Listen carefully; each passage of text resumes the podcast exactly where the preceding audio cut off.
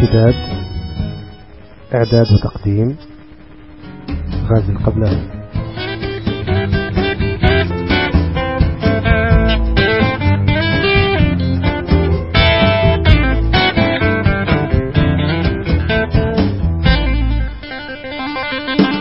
مرحبا بكم في الحلقة الثانية من برنامج امتداد.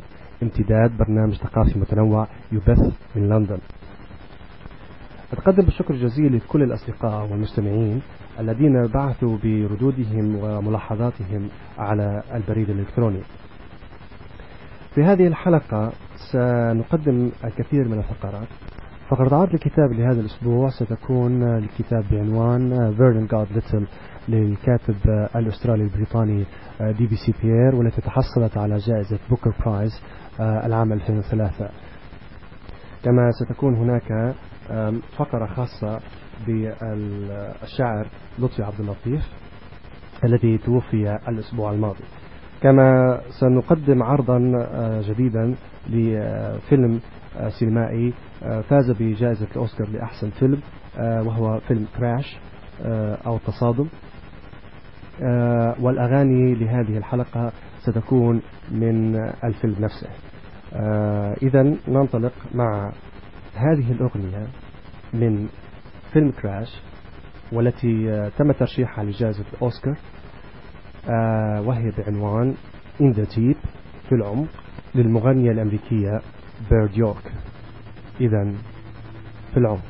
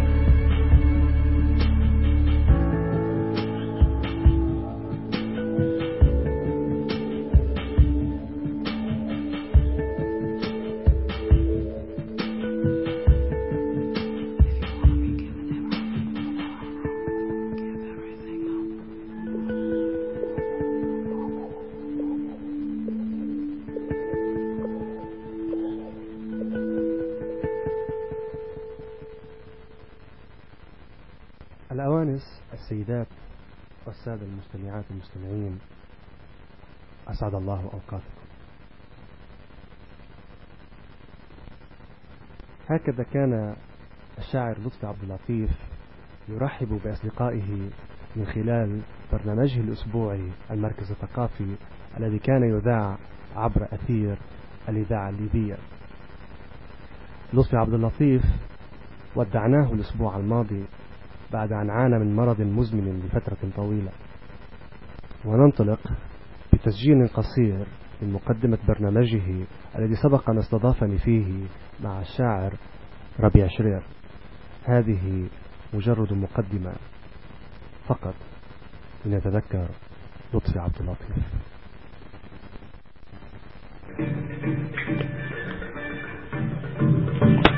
صوت إليك يصل وأنت مصدره وصداه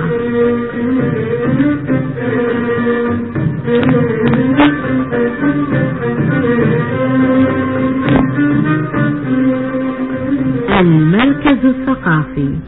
إذاعة الجمهورية العظمى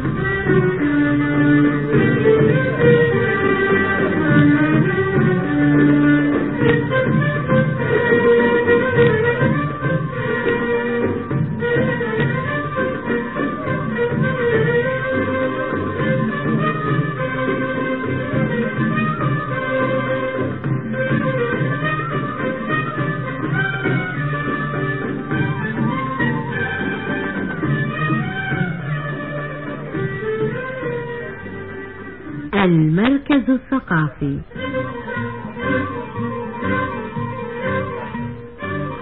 الأول السيدات السادة مستمعات ومستمعي إذاعة الجماهيرية العظمى أسعد الله مساء مركزكم الثقافي إعداد وتقديم لطفي عبد اللطيف.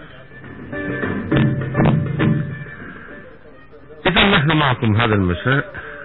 مواصلة لحلقتنا السابقة حول الانترنت مع ضيفينا الكريمين الدكتور غازي جبلاوي والكاتب الشاعر الشاب ربيع شريف.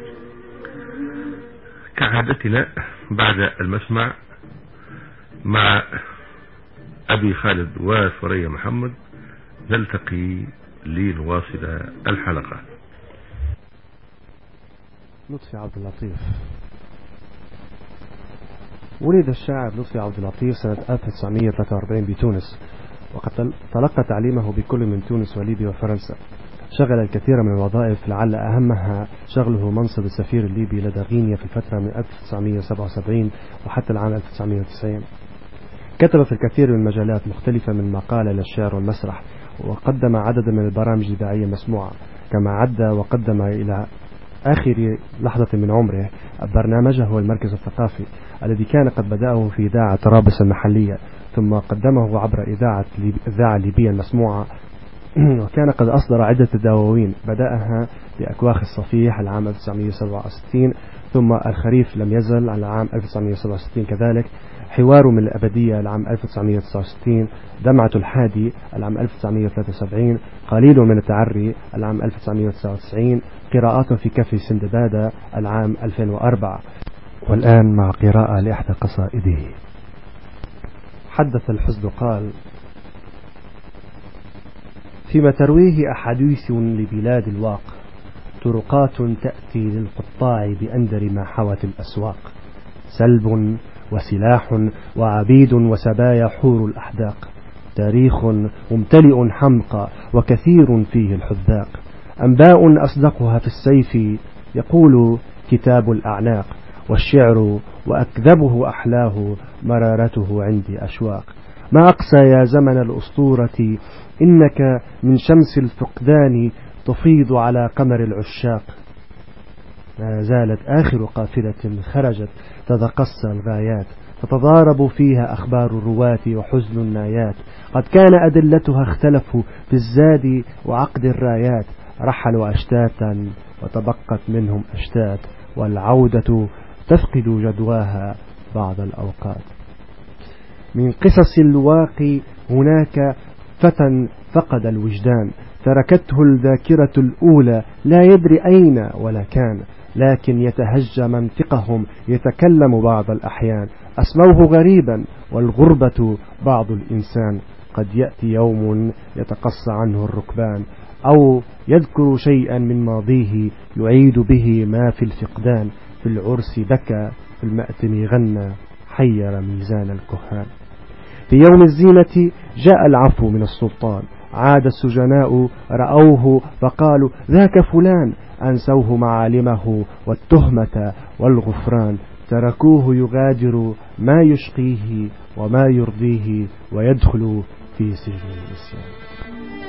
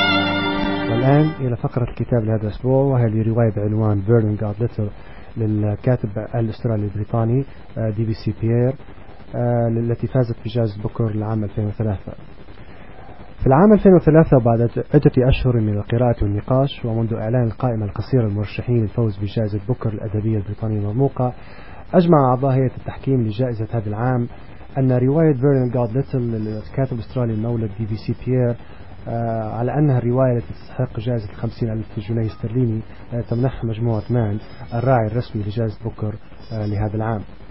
وعلى الرغم من المنافسة الشديدة والتكهنات التي كانت ترجح فوز الكاتبة مونيكا علي آه، كونها اختيرت ضمن قائمة أفضل 20 كاتبا شابا في بريطانيا لهذه العشرية من قبل الدورية الثقافية الشهيرة جرانتا ربيع العام 2003 إلا أن رواية Vernon God Little استطاعت أن تشق طريقها للقمة.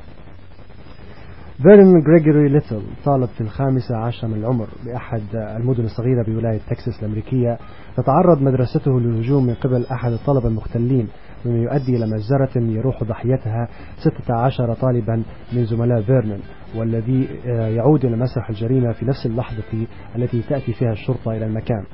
وفي وسط مجتمع متعطش للفضائح ووسائل الإعلام تبحث عن كبش فداء لتحقيق أرباحها السريعة. يتهم فيرنون آه، ليتل بجريمة بجريمة الضلوع في قتل 16 م- 16 من زملائه التلاميذ لم يرتكبها ولكن كل الأدلة بما فيها بصمات منتشرة لجميع أجزاء مسرح الجريمة تؤكد إدانته. الشيء الوحيد الذي قد يبرئ آه، فيرنون هو أنه لم يكن في المكان لحظة وقوع المجزرة. فقد كان مشغولا بالتخلص من فضلاته الآدمية في أحد الحدائق المجاورة ولكن خجله من ذكر هذه التفصيلة المهمة والتي ستنقذه من الإعدام منعه من الجهر بها.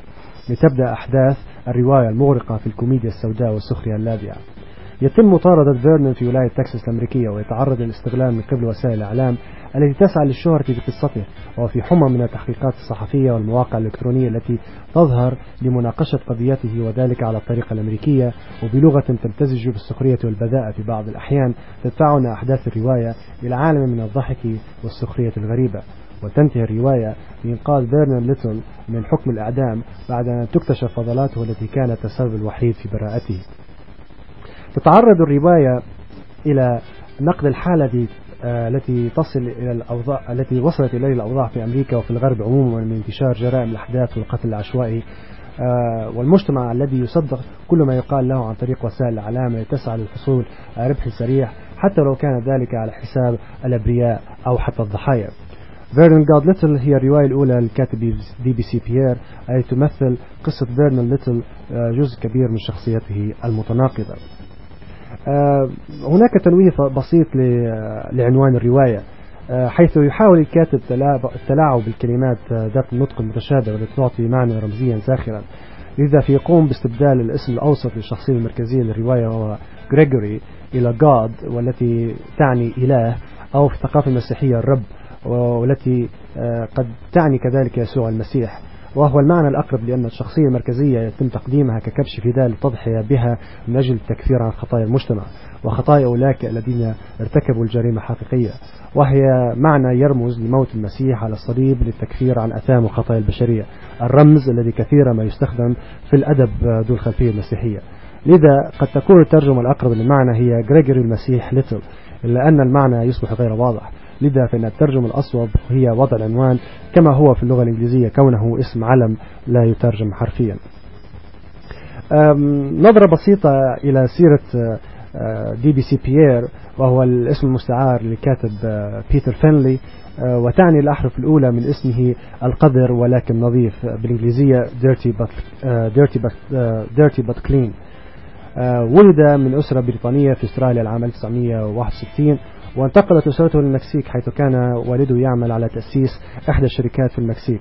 آه، إلا أنه توفي عندما كان بيتر في سن المراهقة بعد أن تقلصت ثروة العائلة عشرات الألوف من الدولارات والتي أضاع بيتر في مغامرات صبيانية عديدة لم تثمر أي نجاح يذكر. في منتصف الثمانينات حاول إنتاج فيلم وثائقي عن أسطورة الذهب المفقود عن حضارة الأزتك بالمكسيك الألدورادو وتحول إلى هذا المشروع إلى كارثة مالية مما اضطره للهرب إلى آه، الولايات المتحدة بعيدا عن مطاردة البنوك التي يدين لها بكثير من المال. وفي أمريكا احتال على أحد أصدقائه بأن باع شقته التي استعارها منه البقاء فيها لبعض الوقت وهرب بالمال إلى بريطانيا حيث بدده لشراء المخدرات في شوارع لندن وخرج منها مفلسا ومدمنا على الكحول والكوكايين. بعد هذه التجربة المريرة وبعد علاج طويل للتخلص من الإدمان التجأ إلى إيرلندا حيث بدأ بممارسة التصميم وحصل على شهرة متواضعة كرسام لسلاسل قصص مصورة. وفي ذلك المكان قرر بيتر فينلي أن يبدأ حياته الجديدة وأن يعيد للأشخاص الذين تعرضوا للإفلاس بسبب أموالهم. لذا بدأ بكتابة روايته الساخرة Vernon God Little وأطلق على نفسه اسم بيير القذر لتذكير آه، نفس لتذكير نفسه بماضيه السيء الذكر. دي بي سي بيير يعمل حاليا على تحويل روايته إلى سيناريو لإنتاج السينمائية كما قد آه، كما صدرت روايته الثانية هذا العام بعنوان إنجليزية لوديميلا الرديئة لعله يستطيع يوما ما أن يتحول إلى بيير النظيف الذي يريد. رواية Vernon God Little عبر عنها أحد النقاد بقوله هي كوميديا القرن الواحد وعشرين في وجود الموت. وهذه آه، لمحة بسيطة من نهاية الرواية آه، ترجمتها سريعا. يقول آه، دي بي سي بيير في الرواية عودة المارتيريو كان عدد القتلى في تزايد بعد أن ألقوا المسؤولية على عاتقي كنت بريئا من كل شيء عدا مزالة المدرسة. ها أنا ذا أقف في انتظار حكم الإعدام. بينما هناك كاميرا تلاحقني مع كل حركة. أصبحت أصبحت المدينة عاصمة البلاد للجريمة ووسائل الإعلام في كل مكان وصار الجميع ثريا عداي أنا. لقد عثرنا على فضلاتك يصيح أحدهم. لقد صدر قرار بالعفو عنك.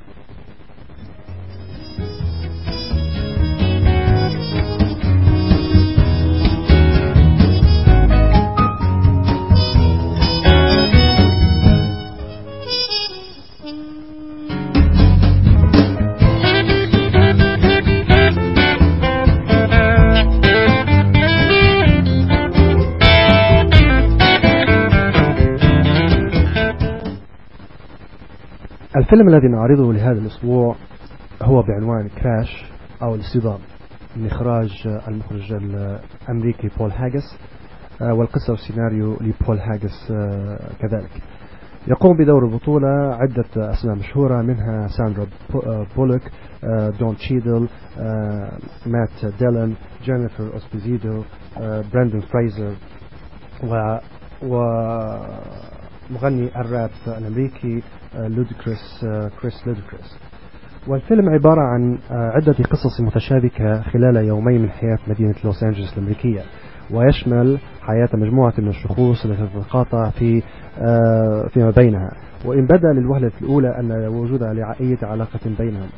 وتدور القصص الرئيسية حول محقق أسود يلعب دوره الممثل دون تشيدل وعلاقته بأمه المريضة وأخوه الذي يحترف السرقة وقطع الطريق مع صديقه الذي يقدم نظريات آه، متناقضة حول المشاكل المشكل الاجتماعي والعرقي في مدينة متناقضة مثل لوس أنجلوس. إلى جانب هذا العالم نلقي نظرة إلى حياة أخرى موازية للنائب العام للمدينة وزوجته المرفهة والتي تنظر إلى الأقليات بنظرة عنصرية وعدائية والتي يجسدها كذلك الشرطي الأبيض الذي ينفس عن إحباطه نتيجة لمرض والده والذي يعاني من مشاكل صحية ولا يجد من يساعده نتيجة لتعقيدات النظام الصحي الأمريكي. آه هذا الشرطي الأبيض يقوم بالتحرش بزوجة مخرج أسود يعمل في هوليوود يعاني من اضطهاد في هذا العالم الذي تحكمه سلطة المال آه الذي يملكه آه آه مجموعة من المنتجين البيض. ولأن نقدم لكم هذا العرض البسيط الدقائق الأولى من الفيلم آه، والتي يلخص فيها المخرج آه، فكرته آه، المركزية بلسان الشخصية المركزية التي يقوم بأداء دورها الممثل دون تشيدر It's the sense of touch. What?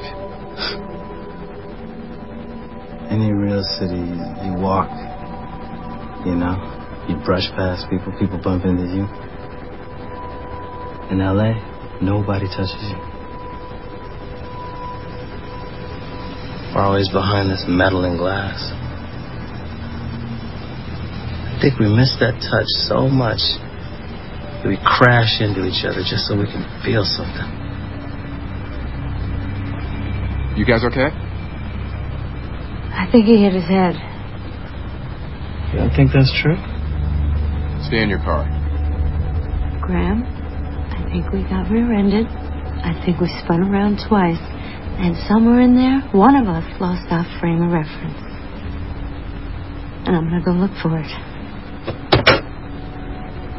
آه، قصص الموازية كثيرة في هذا الفيلم وهناك أيضا كذلك قصة موازية أخرى لعائلة من المهاجرين الإيرانيين التي تتعرض للسرقة آه، ويتم كتابة شعارات عنصرية ضدهم آه، لاعتقاد المخربين أنهم عرب الخلاصة أن الفيلم وعلى مدى ساعتين يقدم لنا صورة مكثفة لعدد من الشخوص والحيوات في هذه المدينة تتقاطع على الرغم من عدم علاقتها ببعض وقد يبدو الفيلم أنه يقوم ببعض يقدم أنه قد يقدم بعض الصور النمطية السائدة إلا أنه ليس كذلك بالمرة فهو يحاول تقديم واقعا تراجيديا وأحيانا كوميديا أسود للحياة في هذا المجتمع. آه كراش آه الاصطدام.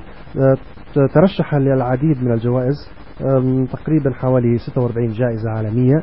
فاز منها ب 25 جائزة لعل أهمها آه، ثلاث جوائز الأوسكار آه، لأحسن فيلم لعام 2005 آه، وأحسن إنجاز في الإعداد والتحرير وأحسن سيناريو وقصة للكاتب والمخرج بول هاجس. هذا مجمل ما مجمل أو صورة عامة عن هذا الفيلم الرائع. والآن أترككم مع أحد أغاني هذا الفيلم وهي الفرقة الموسيقية Stereophonics بعنوان Maybe Tomorrow.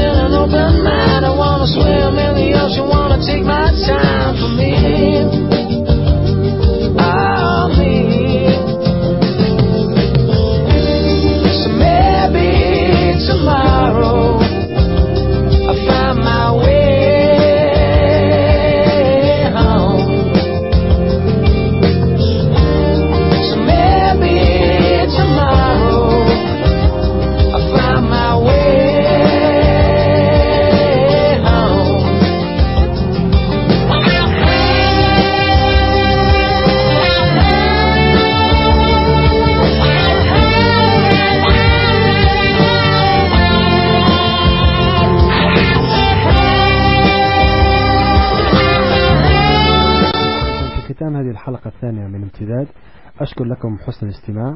وأتمنى أن أتقبل ردودكم وملاحظاتكم عبر موقع البودكاست وهو امتداد .blogspot.com وهذا غازي القبلاوي يحييكم. إلى اللقاء.